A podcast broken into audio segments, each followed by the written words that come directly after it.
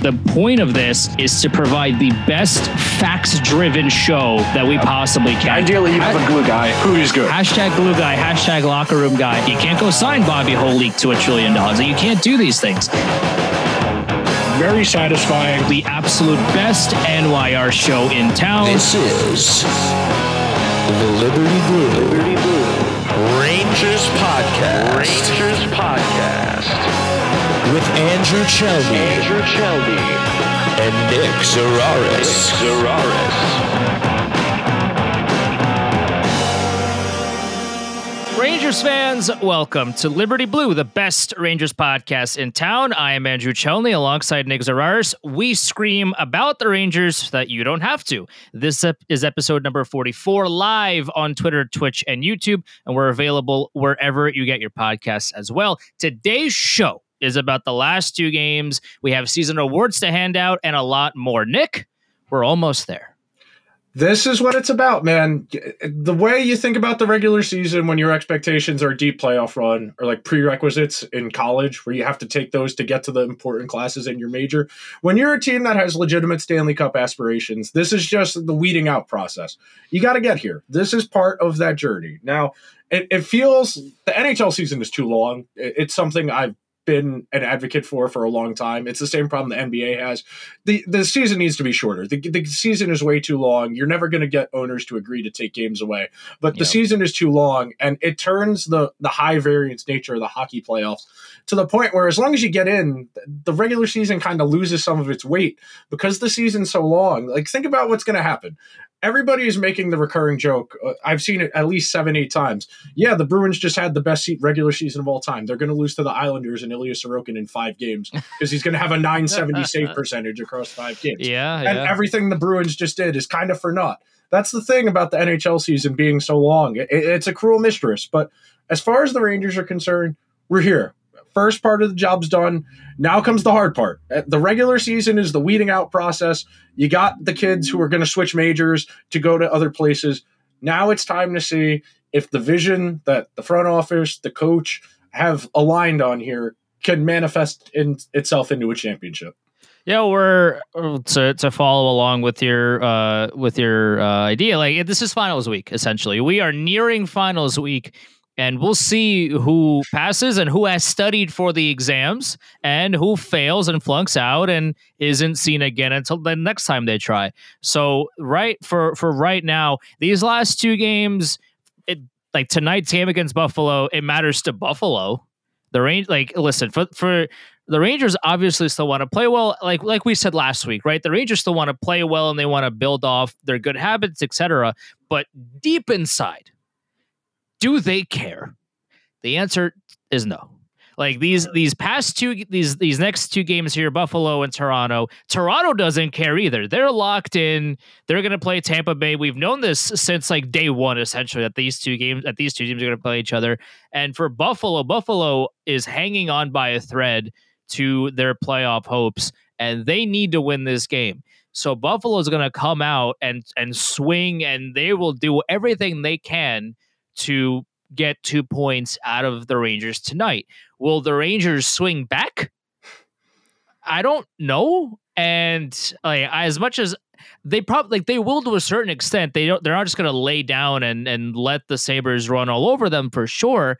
But at the same time, the Sabres are playing for a lot more than the Rangers are. That's just the fa- that's the facts and the players aren't numbers on a spreadsheet. Like they have, they they understand the situation. They know what's going on. They know the Sabres are going to come out and essentially just try to score eight, nine, ten goals just just so they could get a chance to not get eliminated in these playoffs. While the Rangers, they're in. Are they good? Like I guess they have a, a, a theoretical chance of moving up into second place maybe getting home home ice advantage, but that requires the Devils to lose both games because they have the tiebreaker. To my to my understanding, the Devils have the tiebreaker over they the Rangers. more regulation wins. So. Yeah. So the Rangers, like, I guess if they win both and the Devils lose both, then the Rangers will have home ice advantage. But the chances of that happening probably aren't very high. So for the Rangers, it's again, we talked about this last week. Just stay just healthy. Just be careful. Just stay healthy. Nobody go down, and we'll be good So I, I'm going to borrow an, a Bill Simmons expression, and it's funny because I haven't listened to any of Bill Simmons' podcasts in like five or six years, but this one has always stuck with me. There was a talk show host back in the 50s. His name was Milton Berle, and he did not put in a lot of effort at work at any point. And the recurring joke Bill Simmons would always make going into a football week where it looked like the board was way too easy and it was going to be very easy to win money gambling that week on football was the let's just be careful out there week. That's what this is. Let's just be careful out there. No, nothing crazy. These two games, materially inconsequential. You're going to get your, both your goalies in. I would imagine you're going to get Shesterkin in tonight, which is the understanding from what I saw. You might get Halak on Thursday. You might get Shesterkin. You could get a college goalie, which is what the Leafs are doing tonight. Toronto, mi- Toronto might play their ATO backup. Like they, that's that's how little they care about these last couple of games. Like they they might just they might sign you. Like they might sign me. They might sign one of us to just be like, yo, we got to get somebody in there, and we kind of don't want to play either of our goalies. Can you just can you just play for a game? Like it's yeah. I, I know if you if, if you give up five goals. Seven goals, it's all good. You good. got the best story you- of all time. you get Anytime the you're jersey. at a bar. That's right. You get the jersey. You get the team, you know, rallying behind you. You you have the story forever, and and people will meme. People will throw memes at you. So it's great. It, and that's but that's like Toronto just blatantly doesn't care, and that's fine. Like they Yeah. they're they're they're solidified in their playoff spot. They're not moving. Not going anywhere. Sign us. We'll play. Who cares? Yeah, sure. Hey, man, there are a lot of people. I you saw the what the you see what the playoff ticket prices are like. Oh Imagine yeah. what people would pay to play to get on the Rangers. You get yeah. a lot of yeah. you get a lot of Long Island Italians out there ready to go. You'd have a lot of Tony Where's Anthony D'Angelos. Potato when you need him? Where is he? Yeah, he's a Staten Island Italian. That's different. Ah, well, well, Yeah. uh, you, you know, you're say, in I'd say close Island. enough, but I feel like Long Island and Staten Island would both be attacking me as I speak. So I'm just Yes, gonna leave correct. that be. Correct. You you would be. So one of the interesting points when you when you talk about this season, and I've made this point, I think every single week since January. At no point have the Rangers ever really gotten everything lined up where it's all working at the same time. You, you, you've seen glimpses of a good team. You saw the power play get really hot for a few weeks. You saw the team defense get really strong for a few weeks. The goaltending, especially, has been really strong these last couple weeks but you never got it all lined up at the same time where you kind of felt like, okay, you got everything lined up. It feels like the team is playing consistently. It feels like there's a good grasp of what everybody's job and responsibilities are, and it's going to match the process, and the process is going to be good. So that's going to lead to good results. The Rangers haven't really ever gotten that at any point this season. But what's interesting about that, and why I think this is worth talking about, is the Rangers are going to end up fifth or sixth, maybe seventh if they lose both of these games in the entire NHL. They're, they're already over 100 standings points, which, as far as regular seasons are concerned, that's a successful regular season. Anytime you can clear 100 standings points, that's a really good regular season. Yes, they're playing in a brutal division where two of the, uh, two of the four teams ahead of them right now are in their same division, but you had a really successful regular season playing Ben Harpur for significant stretches, playing Ryan Reaves through early December, like legitimately significant Jake, Jake bunch of letters as well got some games in. uh, we're gonna we have the entire summer to lament the fact that Jake Leschyshyn is going to be the fourth line center next year to save money. Oh, but no. we'll worry about that this summer when we Oh get there. no! But yeah, th- that's a great yeah. Jake Leschyshyn, Libor Hajek, Ben Harpur, all these guys getting significant ice time. Talking about a power play that was in the twenties until February. Talking about a penalty kill that's been pretty mediocre all season. Goaltending, which was pretty mid to be frank, until about late February, early March, and they are still this far along, which uh, which is always one of the things you got to account for when you're talking about the underlying statistics a- and shot checking metrics. As the Rangers have the high end talent where they don't need to be. They don't need to have the advantage in the underlying statistics. They just need to be close to 50 50. Like if they're 45 55, you're not okay with that, but you feel okay about it because the Rangers have enough high end talent that they're going to be sh- able to play their way out of that deficit. That's the way you got to think about that when you see things like the shot meter, you see things like the scoring chance flow charts. Is that's not saying, you know, oh, this is what's going to happen. think of it like probability. Like if you were going to flip a coin, but it had three sides on it as opposed to two, would you flip a coin that, you know, you didn't have great odds on? Probably, but it, it would help if, you know, you were at 50 50. If you were going to flip a coin and you only won 45% of the time, you have less of a chance of winning. That's how you should be thinking about these metrics. It's not saying that because this is what happened before, it's what's going to happen going forward. It's saying that based on how things have gone, you would probably win about this amount of times. And think about it like that. That's the easiest way I can think to describe it is if you were to flip a coin and the odds of winning were 55 45, you still have a chance of winning. It's just more difficult to win now. And that's really the point you got to make when it comes to that because you get a lot of people who just shut it down immediately. Yeah, the Rangers have a lot of high end talent. That helps a lot. That is the deciding factor a lot, especially as we look forward towards the playoffs. But based on how the regular season has gone, you would think that there is another level for the Rangers to get to here. And that's the elevator pitch for the Rangers. Nothing is really lined up for them in the regular season all at once. They're still going to finish as one of the five or six best teams in the regular season. And it feels like they have another level to get to. If they are this high up in the standings already, and you feel like they still have another level to get to, now that's enticing when you're talking about the elevator pitch. The one th- team that kind of I can draw a parallel to now, I understand this is not the same situation, you know, the especially in the point standing, et cetera, et cetera. They kind of remind me of the 2012 LA Kings in that Yeah. they. The, I know. I like I said, the, the LA Kings were in eighth at the time. Were in eighth place. They were the last team to get in, et cetera, et cetera. Three to one. You know, they were down against the the Kings and then uh, against the Sharks, and all of a sudden they just stormed back and win the Stanley Cup. Like that team throughout the entire season, it felt like they had more to give. It looked like they, it looked like they were losing it, but they were supposed to win, and they they they gave up points, and they weren't playing to their potential all year. And then when they got to the playoffs and they were down three, I think it was three one or three zero or whatever or what have you, the LA Kings figured it out, and then they stormed all the way back, and then they won, and then they won. Like they won Stanley Cup, and, and it was they they that run was spectacular by them, and then and they beat the Devils in the finals, and they won in six, and then that was that.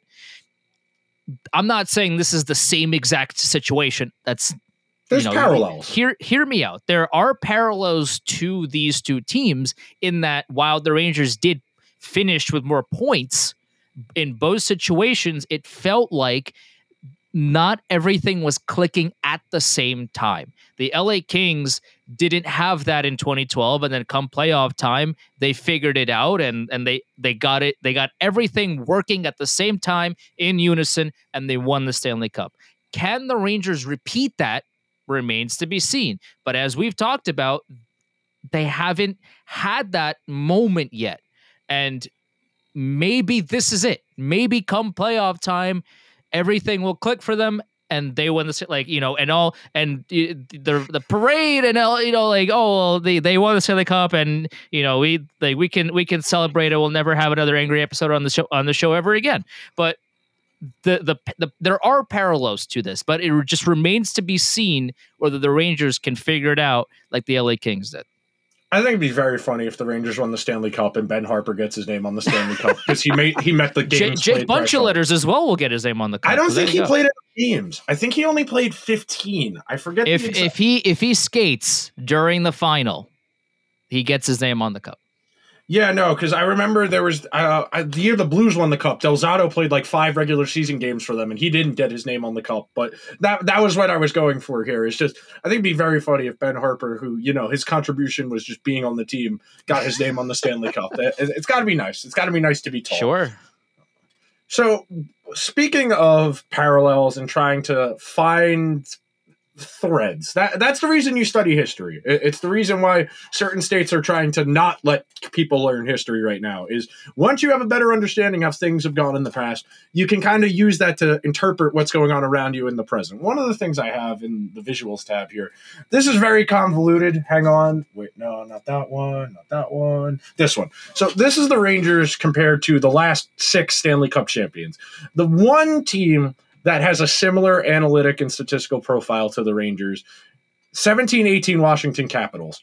A lot of high end talent, superb goaltending, really good shooting percentage, but everything else kind of mediocre. You look at it, scoring chances for and against in the 20s, goals for 7th, goals against 13th, expected goals 20th, expected goals against 29th, 21st in high danger for, 29th in high danger against, shooting, save percentage, veteran team, lots of playoff experience, coach who's had a couple of chances in the Stanley Cup finals and lost.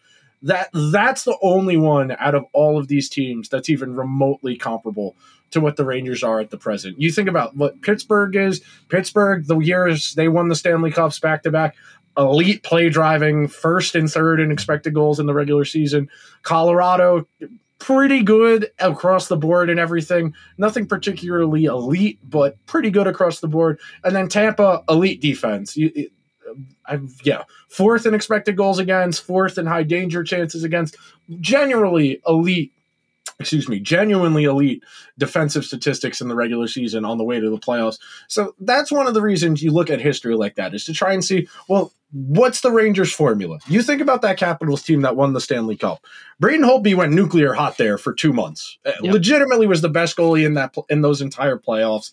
They had the power play humming. I, I want to say they were twenty three percent in the playoffs when I looked it up. The Rangers are capable of having their goalie have a nine thirty five save percentage and the power Sure. play clicking at about one out of every four tries. That's a legitimate path for the Rangers formula to go far in the playoffs. It, it is possible. It's just that based on that history, it's telling you it's it's challenging to win that way on your goaltending and your special teams. The Rangers' entire model, the way they've constructed this team, is based on exactly that. They want to be close to even at five on five, goaltending, special teams. The Rangers think they have enough high end talent that the special teams and the goaltending is enough to compensate for the shortcomings at five on five, the way the Capitals did when they won the Stanley Cup. What was that, four years ago now? Five years ago now? Yeah, five years ago now. Well, and we know that to be true based on the Rangers trade deadline moves. They didn't go out and acquire middle six players that can fill out the roster. They got Tarasenko. They got Patrick Kane. They got players to really, in, at least in theory, go over the top in terms Don't of forget the team's end- leader in high danger chances since he got here, Tyler Motte. Right. Listen, Tyler Motte has been sensational. Like he's he's he's really been such a great part of that fourth line. And I tweeted this on the Liberty Blue podcast on the last game against Columbus. It's just like the the Motte, Goodrow, and Vesey line is such a good fourth line to have. Yeah. Like they they get to the dirty areas. They will grind for a goal. Like Tyler, Tyler Motte scored twice against Tampa Bay, and they scored again against Columbus. Like this is a team that this is a fourth line, I should say, that is a, is one of the best in the league. Uh, like Yes. truly, truly one of the best fourth lines in the league, and that is something that we've that we've clamored for last season as well. Yeah, that was a real point in the playoffs last year. Was the Rangers' fourth line could not do anything out there other than maybe tread water, and Yeah. they ended up with their heads below water a lot in the playoffs last year because they just didn't have the guys. They did not have the guys requisite to go on a deep playoff Right. run. Because more often than not, that's where your difference makers come from in long playoff series against other really good teams. Because the first two lines on really good teams. Those two are going to cancel each other out. If everything goes right, the elite players on both teams are going to cancel each other out and the third and the fourth lines going head to head. That's the margins are small. We're only talking about, you know, 13 minutes of five on five ice time a game there. But that 13 minutes of five on five, that's your difference. You think about some of the guys who've had huge moments. I, I always think about Fedotenko scoring the two goals in game seven for Tampa Bay against Calgary in 2004. yeah. I think about Nick Paul last year for the Lightning against the Leafs, scoring two goals in game six to force a game seven. It's those secondary scoring guys make the difference in those game sixes and sevens and always find a way to be around the net in overtime because they're going to keep it simple. That's the thing about the fourth line, to your point. They will just go to the net and it, they are working for their offense. And they know that if it's not coming, they can keep pushing because the way they play is replicable. It's easy to do what Right. they do over and over and over again. the the thing about the playoffs is that when you get to the war room, the the the the video room, and you watch and you assess like, okay, these are the highest dangerous these these are the dangerous players to keep in mind. All the coaches will highlight Kane and Zibanejad and you know all these names, but Tyler Motte isn't at the top of the teams of the other teams players to look out for. But because that fourth line is so good and they are capable of scoring when, especially when the Rangers need a goal, that is a huge positive in terms of their playoff outlook. Because when you take a look at the every team up and down, and you say, okay, Goodrow, Motte, Vesey, where do they stack in terms of other teams' fourth lines? Where are they in relation to Tampa Bay's fourth line or Boston's fourth line or Carolina's fourth line? Can they, at the very least, be on the same level as those other teams' as fourth lines? And the answer to I think is yes. yes. I think is a yes. That they they've played that well to this point that the answer I think is yes. So when the other teams are finding ways to shut down Zibanejad and Tarasenko and Kane and, and everybody else, you need guys like Motte and Vesey and, and Goodrow and, and those kinds of players to step up and score the goal when is when is absolutely necessary. And the Rangers this season have the talent in the bottom six to make that happen. When your third line is the kid line that could light it up at, at whenever they kind of decide to take over. And we saw it last season in the playoffs where that kid line for stretches of the playoffs were on fire.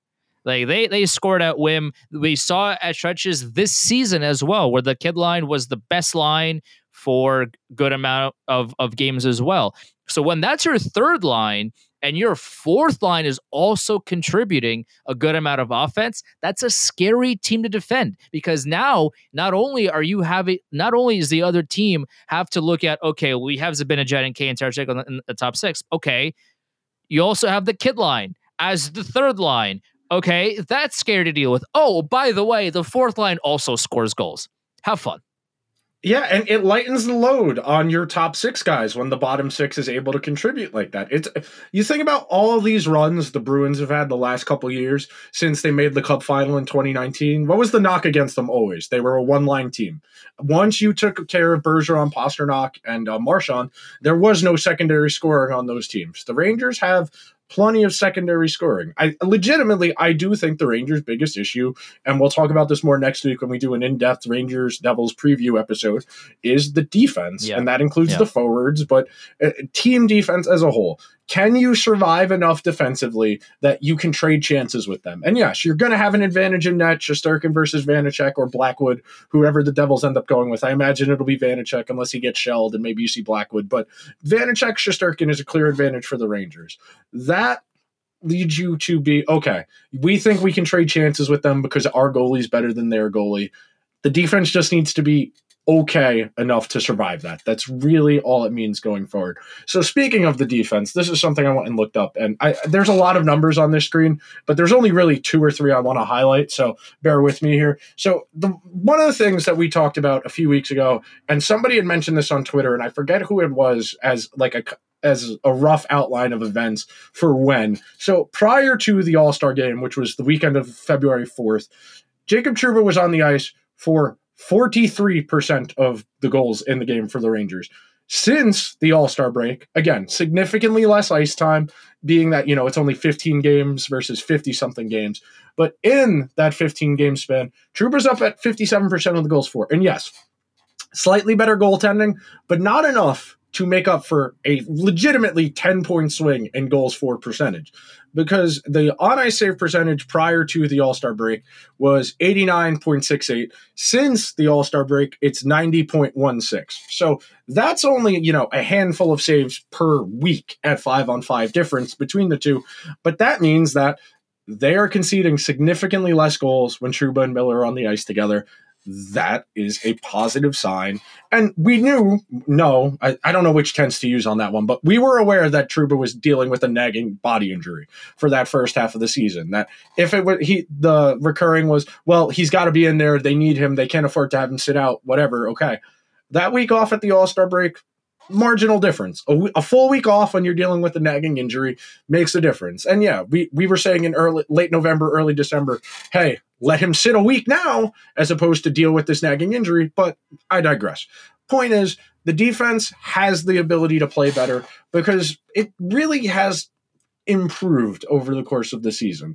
You think about all those ugly games in November, early December, every game, five, six goals against. Goaltending wasn't particularly good, put more of a focus on the defensive struggles.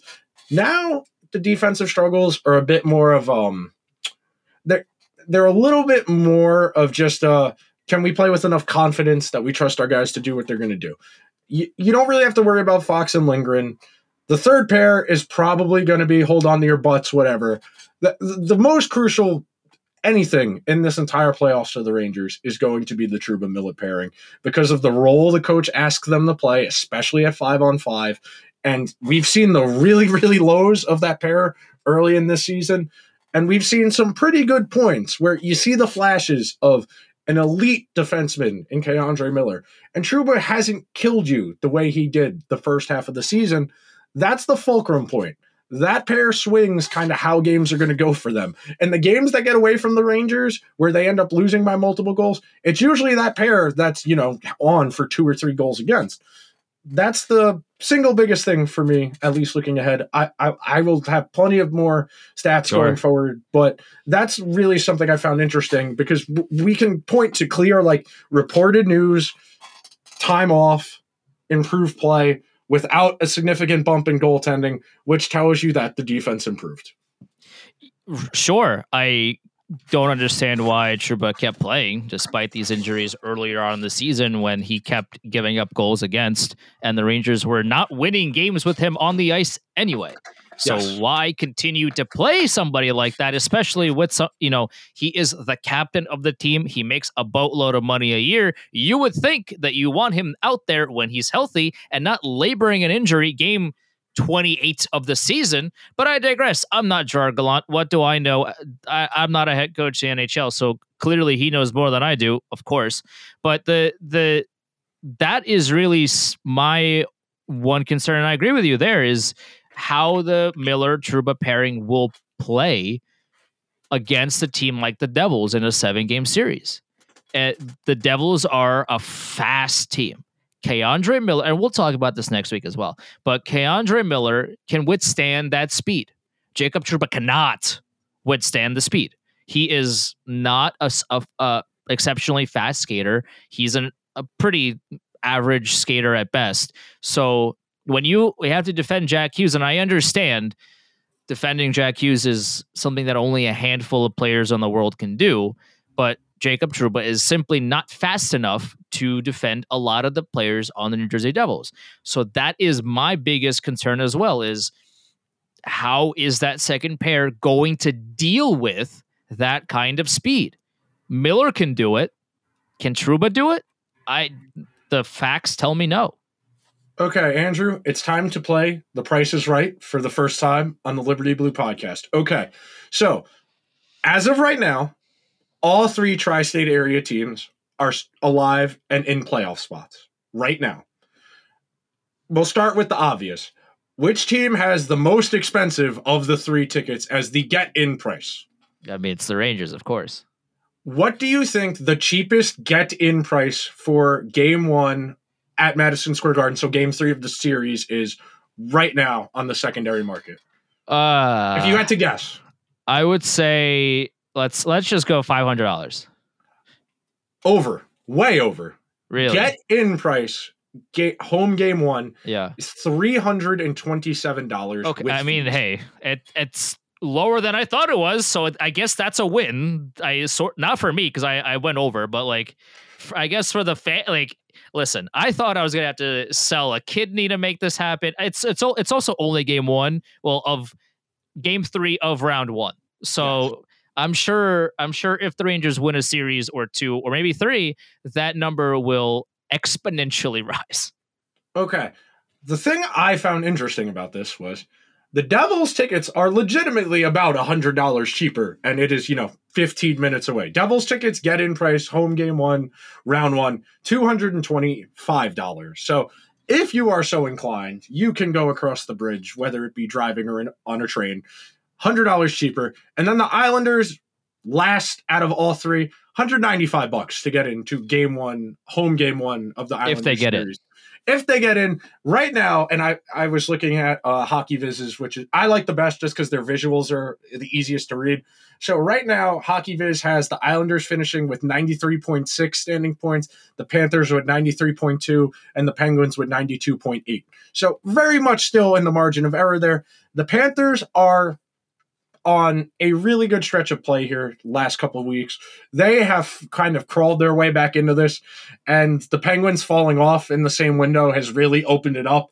I mean, if the Penguins had even played 500 hockey in the last month, the Panthers would have already be out of it, like the Sabres pretty much are at this point. The Sabres can basically be eliminated tonight, but realistically, you're looking at this being your one through eight. Maybe, maybe you could say the Penguins get back in, but just wanted to bring up the ticket prices. Okay. 10 minutes before we get out of here, we'll do some awards. We have a few interesting ones. I have a silly one. Andrew has one he suggested. So we'll start with the silly one to get it out of the way. The Patrick Bateman Award for most likely to be a serial killer based on what you order at Dunkin' Donuts. Jimmy Vesey getting a plain bagel with butter is very concerning. First of all, if you're getting a bagel at Dunkin' Donuts, you're either violently hungover or rushing somewhere. If you are getting a plain bagel with butter at Dunkin' Donuts by choice, that tells me you don't really you don't really care what you're eating. You're just eating for sustenance. Sure. A little bit concerning if you are living in New York City and going to Dunkin' Donuts and getting a plain bagel with butter. Especially because there's so many bodegas that Yeah, have so much better food, dude. Uh, uh, it, I need Jimmy thing. To go to the bodega Yeah. on TikTok. I need him to go get a sandwich the Aki way. Yeah, go grind yeah. up some Cheeto dust, put it on a plain bagel. get get Jimmy Vesey in the Aki way deli in Brooklyn. Get get Jimmy Yeah, an I- Aki way sandwich. Here's the thing: if if Dunkin' had some specialty whatever bur- bagel that Jimmy Vesey was getting because he couldn't get it anywhere else, that's one thing. This man says, "I don't care about your bodegas. I don't care about your better bagel options. I'm going to Dunkin' Donuts to get a plain bagel and butter." This man, dude, listen, Jimmy, Jimothy, I need you to to come Branch to out. Brooklyn or or to Manhattan. There's a lot of bodegas in Manhattan as well. Go to any bodega. Literally, I don't care which one you go to.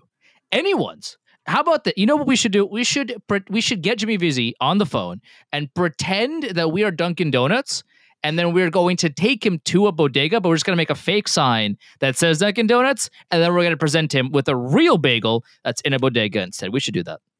Okay. Um, we'll do this one at get it out of the way. The biggest surprise, also Jimmy Vesey, because frankly, very lukewarm on that signing last year when it Yeah. happened. Uh, did not play a significant role on a Devils team that picked what third or fourth in the lottery Mhm. last year, and has been a legitimately elite defensive forward Yeah, all season long, no matter what the role. Yeah, they miscast him when he was playing with Zibanejad and Kreider or with um, Trocheck and Panarin, but it's not his fault. He was misused for Sure. the first half of the entire season. He was really good this year. Jimmy Vesey, and the role they asked him to do, he's played a lot of different, he's worn a lot of different hats. He's filled in a lot of different roles.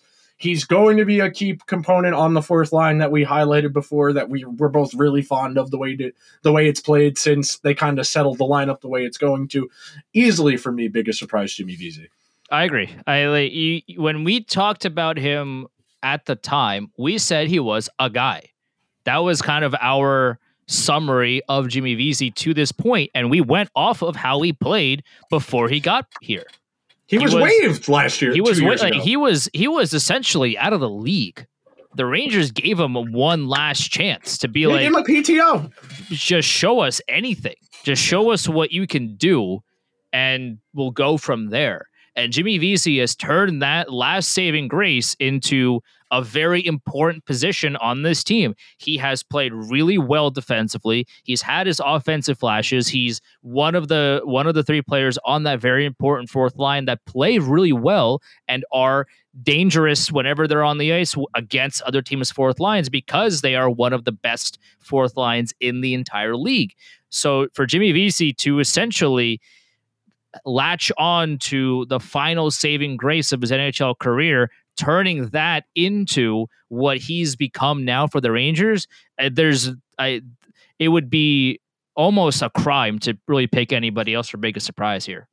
Yeah, no, he's been everything you could ask for for what they brought him in on. One of the biggest critiques I've had of this front office is their inability to pay anybody their actual market value for the production they give them. Jimmy Vesey has exceeded his contract in the terms of the value he's provided for the Rangers this year easily. Okay, next up, we will do. Let's go with. Let's go with most disappointing. Okay. To me, it's still Jacob Trouba. Like it, Okay. it's it's uh, unfortunate in a lot of ways because again, like uh, I don't want to be a Trouba hater. I don't want to be somebody that just drags and drags about Trouba and oh he didn't do this, he didn't do that. His contract is so big. I I I, I hate I hate being that guy. But at the same time, if you're the captain of a team, first of all, captains of the team usually are one of the top five. We talked about this at the beginning of the season. Normally, the captain is one of the five best players on the team, and Jacob Trouba is not one of those five. And to be so disappointing on the defensive end, like that is really my biggest gripe with him. And also, when he's when he has the puck on his stick in the offensive zone, he's he calls not, his own number a lot. He's not dangerous. At, like he he will shoot the puck. Ninety five percent of those shots go eight feet wide, and the other five percent hit the goalie square in the logo, and that that's that. There's you you freeze the puck, you give up possession, and you and there's a face off. So offensively, he's not really doing much, and defensively, he's giving up a lot. And that's my biggest disappointment. Is like, okay, well, Jacob, like Trouba, eventually is is going to improve, right? He's going to figure this out. He's he's he's Jacob Trouba. Like he he, he has that contract for a reason. He has these, you know, expectations on him for a reason. He has these minutes played per game for a reason. And yet, when you watch him play, you're just disappointed by what you see. And unfortunately, as much as I, you know, again, I, I, I really don't like being, you know, a negative Nancy when it comes to Jacob Trouba. I got to do it. He's been my biggest disappointment. I will go similar vein. I was expecting a little bit more in year two of Braden Schneider as an everyday NHL player. I understand he's dealt with pretty bad partner play all year. He had multiple partners in the early part of the season where they had him out there with Zach Jones, Hajek, Harpur, Mikkola, back to Harpur now. And I understand it's really hard as a young guy when you don't really have somebody you can lean on as a partner. But the, every time Harpur and Schneider have been on the ice for the last like three weeks, I've just been clenching my butt and holding on to the armchairs and um, of my chair, the arms of my chair, because they just cannot exit the zone at any point. And Schneider's a decent skater, where I feel like they should be encouraging him to use his skating to get the puck out of danger a little bit more. There's nothing wrong with using the window to clear the zone, reset, and try and catch your breath. But if that's your only way of exiting the zone, which the stats bear out that Schneider uses the window the most out of all the defensemen on the team, it's a little discouraging for somebody who is, you know, a 20th overall pick that the organization is extremely high on.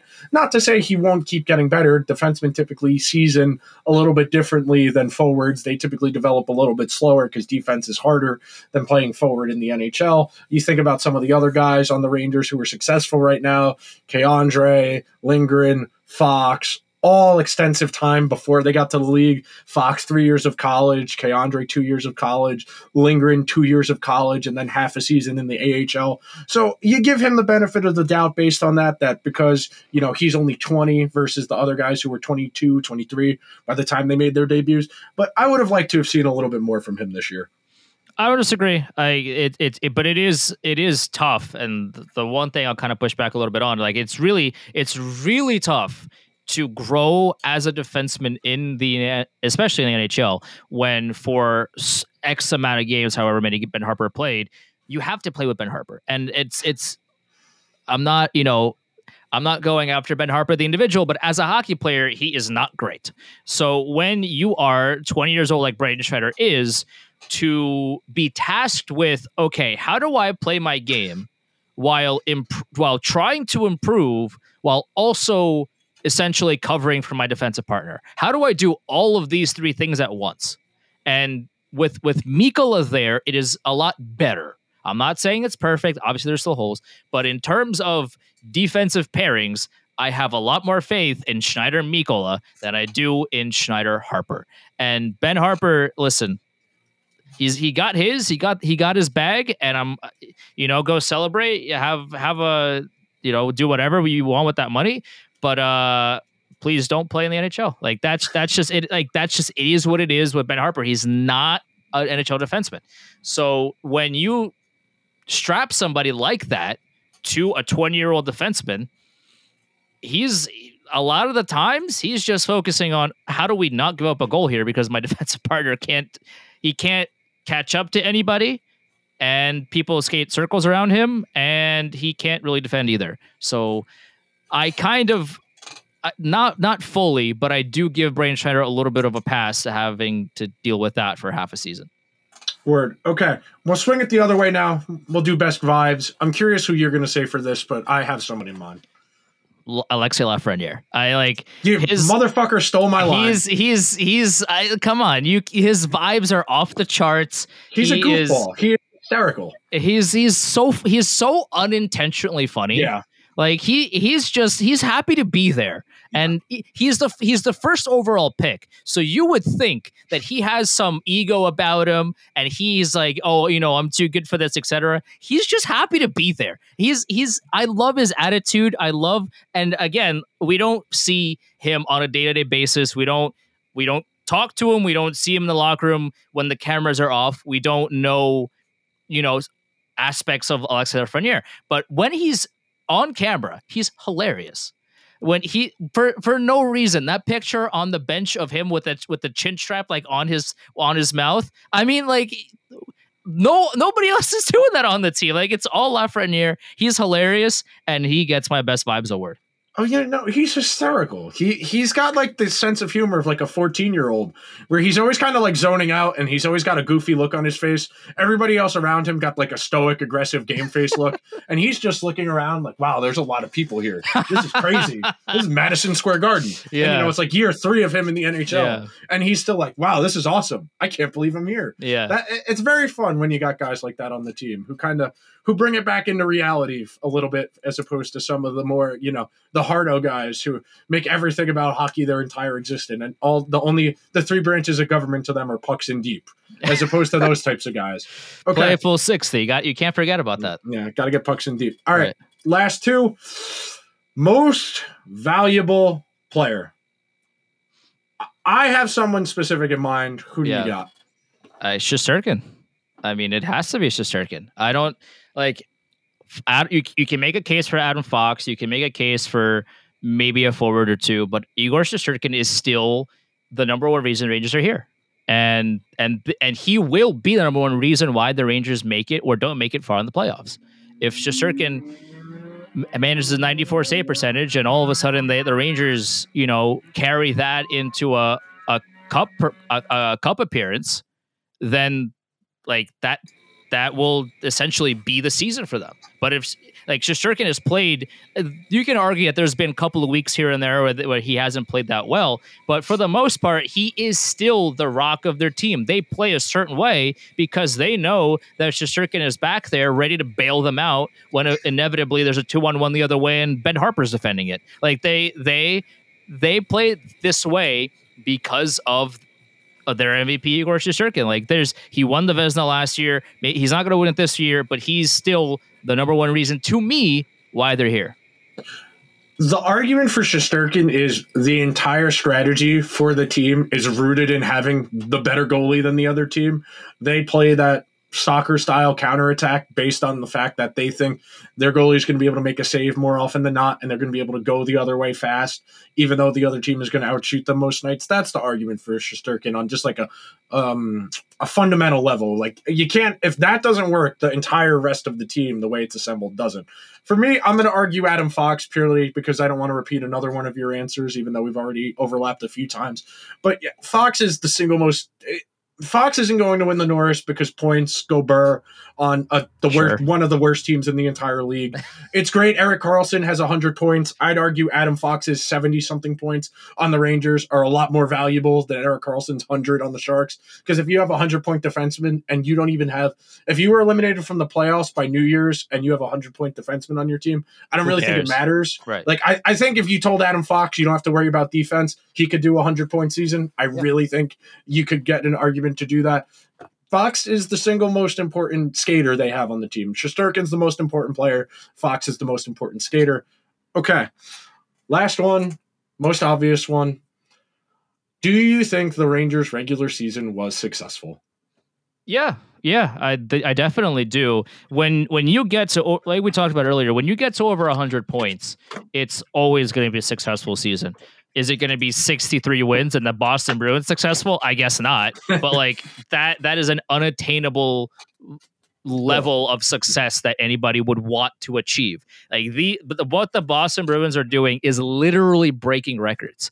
You can aspire to do these things, but you know, reasonably, you can't be like, oh, well, if the Rangers don't win 65 games this year, they're a failure. No, the answer is, yeah, like they, they are comfortably in the playoffs.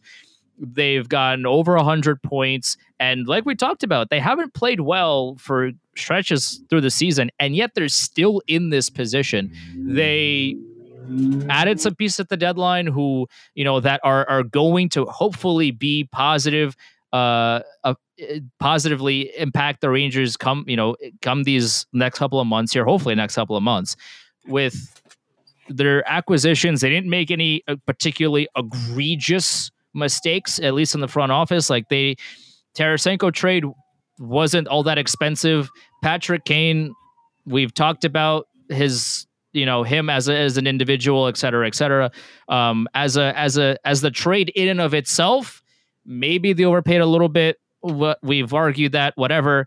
But in terms of how they've built this team, how they've overcome what happened earlier, early December, like we talked about, if they didn't beat that St. Louis team, who knows what this what the Rangers could look like right now? They were on the verge of his, of making a lot of changes, and yet they came back and now we're here. So through all of that, over a hundred point season, comfortably in the playoffs, and they look good. So yeah, I, I would say this has been a successful season for sure. Yeah, no, completely agreed with you. The one point I'll make on this, and I'll go real quick so we get out of here so people got time to go to the bathroom, get a drink before the game starts. To go over 105, 110 points, you are getting a lot of things to go your way. And yes, everybody who is good gets lucky at some degree. That's just how sports work. Luck goes your way a handful of times over the course of a really good season. It becomes an all time great season. That's what the Bruins have right now. That's not discounting them as a team. The Bruins are clearly a very good team, but it takes a lot to go right to have that many wins in the regular season. That's all I'm going to say on that. Well, and and really quick before we go, we we did. There's one more award that we want to that we want to get over. It, we wanted to talk about is most improved because while Vesey to me is the biggest surprise. I think Filipino deserves most improved because this like th- he had flashes throughout the throughout last playoffs and etc. But this season, he's really, I think, really grown into the player that mostly that that resembled what people thought he could be. He's way more dynamic offensively. He's gotten a lot better defensively as well. And somebody that has grown into his own. It has taken a while, but I think Filipino at least deserves recognition to to- to how he's improved his game this season. Oh, I've always known Filipino was like this. Go read the tape. I wrote about this in January of 2021. Go listen to the podcast we did the day they signed Vincent Trocheck. Yeah. I knew Filipino Yeah, was about yeah, that yeah. action. I, I I've been pounding the drum on him just staying healthy. That's the biggest reason he's Sure. been successful this year. He's only missed a handful of games all year. That's the, been the biggest barrier for him to find sustained success at the NHL level was he's missed a lot of time. He's here now. He he's a guy. He is here, and he's a guy that has that can be counted on to make a play in a He is him. Eh, I that that expression is too overused now. I don't like using that anymore. when it first dropped, it was fire. When Stefon Diggs was yelling that on the sideline of Sunday Night Football, that was fire. But now it's kind of drawn out at this point where you have like middle aged people making that joke like on the sports section of the news, like the local news in the morning, uh, he's him is dead. he's him is dead. yeah. oh, Well. All right. Sorry to burst your bubble there, Andrew. All right, that'll do it for this week's episode of the Liberty Blue podcast. Make sure you are following along. We're available on all the major podcasting platforms, YouTube as well. If video is your thing, leave reviews, all that good stuff. Make sure you're following along on social. Lots of content to follow for the playoffs. We'll have a whole, whole lot of stuff to cover on next week's preview. We still don't know if the Rangers Devil series is going to start Monday or Tuesday of next week. Either way, we'll be here live Monday, 6 p.m., Twitter, Twitch, and YouTube make sure you are following on social, Twitter, and Instagram at Liberty Blue Pod. Answer our question Do you start your facial hair over at the start of the playoffs, or do you keep growing what you already have? We will see you guys next week. Enjoy the Rangers Sabres game if you're, I don't know, a sicko. All right, we'll see you then. Later.